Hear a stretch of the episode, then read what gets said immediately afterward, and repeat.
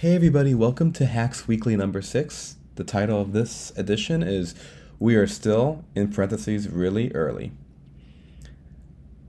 So let's start with the first concept. If you aren't invested in crypto, it's tempting to look at the price of Bitcoin, it's over $40,000, and Ethereum over $3,000, and, and come to the conclusion that you've missed the boat. It's already super expensive, so I must be late to the party, right?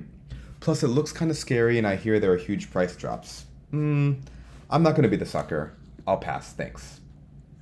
This week's concept is the adoption curve and the importance of perspective. So I include a, uh, a graph here of the adoption curve, which kind of looks is known as the S curve. It looks um, like, um, like, like basically an S, where you have that curve in the beginning where uh, takeoff is pretty slow, kind of an inflection point, and then a quick rise at the top. So the adoption curve represents the standard rate of adoption for new technology. In the beginning of a technology's life cycle, only people like you, your weird neighbor who's always fiddling with new stuff in the basement use it. As Chris Dixon wrote in his iconic piece from 2013, what the smartest people, the innovators, which are the people that are in the early part of the adoption curve, do on the weekend is what everyone else does in 10 years. As more and more people latch on, adoption slowly accelerates until that technology is universal and we can't imagine life without it. This happened with electricity, cars, computers, mobile phones. Um, you know, now you can't imagine your life with a mobile phone, but you know, 15 years ago, um, or maybe a little bit longer uh, ago, uh, some people had it, but life went on without it. And this is now happening again with crypto. The hard part in all this is identifying where technology is on the adoption curve at any given time. Our immediate instinct is to use price as an indicator, but without perspective, price is relative and can play tricks on our brain. What's expensive today might be exceedingly cheap tomorrow. For example, did you know that Amazon was $10 in 1997, went up to $110 in 1999 during the height of the dot com boom, and then crashed back down to $10 in 2001? In 99, you might have thought that adoption had been completed. You know, after all, how many more books were there to sell online? And you would have been even more convinced in, eh, that you were right in 2001 when the, price, the price went down. But zooming out, and there's a picture here of the Amazon stock chart, you would have been really wrong about the reach of the internet because that kind of boom and bust cycle is just a blip on the chart now that Amazon is, you know, somewhere around $3,500 per share. So if we don't use price, how should we guesstimate where crypto is in the adoption curve? A better proxy is users. In this amazing piece that's called "Am I Too Late for Bitcoin," which I link in the P- in the edition, uh, BTC makes the case that BTC adoption is somewhere between um, 0.1% to 8.5%, probably somewhere closer to the to the shorter end of that spectrum, or the smaller end. Willy Woo uh, shows in this tweet below why Bitcoin at the moment is roughly where the internet was in 1997, based on how many users uh, are using it. So all the data suggests that while we're that we're, that we're still early, likely the early adopter phase, which is the phase right after uh, innovators, with the next 12 months potentially representing a transition to the early majority phase, which is where we really start to see takeoff.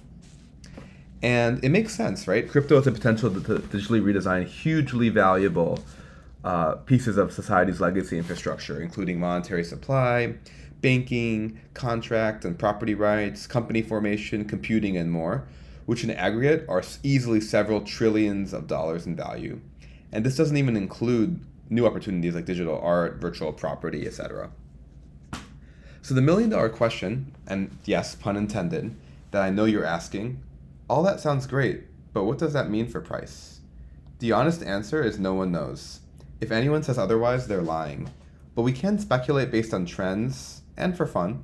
And I tend to agree with Croesus BTC below that most of the upside in crypto and Bitcoin remain. So below I have this image that basically says anyone this is directly from his piece. Uh, anyone who is considering storing some of their hard-earned money in Bitcoin asks themselves, am I early or late? Invariably, everyone feels late when they arrive. There are endless examples of people lamenting how late they were in 2011 or 2013 or 2016 when Bitcoin's price was $5, $100, and $600 respectively. Like with any growing community where scarce, scarce real estate is involved, newcomers are envious of the claims that people have already secured, without realizing that the people who have yet to come will be envious of them. This phenomenon holds true when every frontier develops. For example, Latecomers to the California gold rush would have been disappointed to find the rich gold fields already spoken for, and might have settled instead for a few hundred acres of ranch land, now easily worth a fortune. So at the heart of the sentiment is a fear that there is more upside left, no more money to be made by staking claim to what's still available.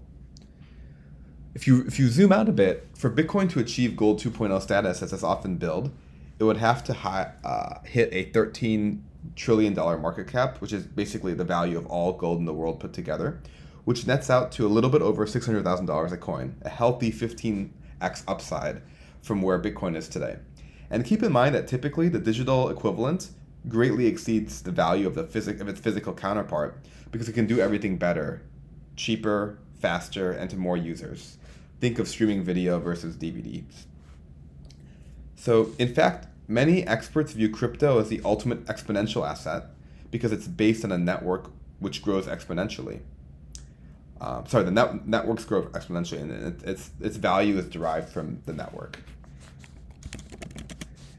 And that the proper way to look at price is on a log-based scale, not linear one.